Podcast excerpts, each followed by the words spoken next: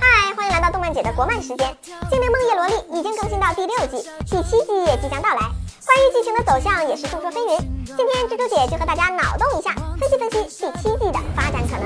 在叶罗丽第七季，冰公主的危机真的要来了，因为王默得到了火灵主的力量。升级为拥有能够压制冰公主和水王子的火焰战士，而且当王默处于不利态势的时候，火灵主还会出来救场。冰公主对这一切自然是不甘心啊，和王默一战。然而冰公主的失败已经是注定的了，因为自从王默成为了叶罗丽战士，王默身上就一直笼罩着浓厚的主角光环。力量还很弱小的时候，王默就因为去到叶罗丽仙境遇到了水王子而得到了水王子长期的保护。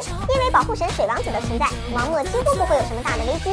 曼多拉第一次世界大门的计划，因为菲灵的牺牲而被暂时阻止。随后没过多久，曼多拉就收集了六位真正的叶罗丽仙子的力量，打开了人类世界的大门。在心灵都想要放弃的时候，王默在水王子的带领下进入了灵犀阁，随后就获得了灵犀之力，打败了曼多拉女王。在叶罗丽新一季里，王默得到新保护神，打败了冰公主，主角光环可以说满满的了。未来恐怕向来备受尊重的大仙子冰公主，如今是要败在人类的手上了。不仅如此，通过叶罗丽第七季的预告中可以看出，王默的主角光环继续加深，不仅打败了冰公主，还有彩虹车。预告里有王默坐着彩虹车在天空中飞行的画面，这在叶罗丽战士中可是唯一的。就算是大仙子，也只有神兽而没有车。王默顺利升级为有车一族了呢，这越来越强的王默，你喜欢吗？留言说说吧，比心，拜拜。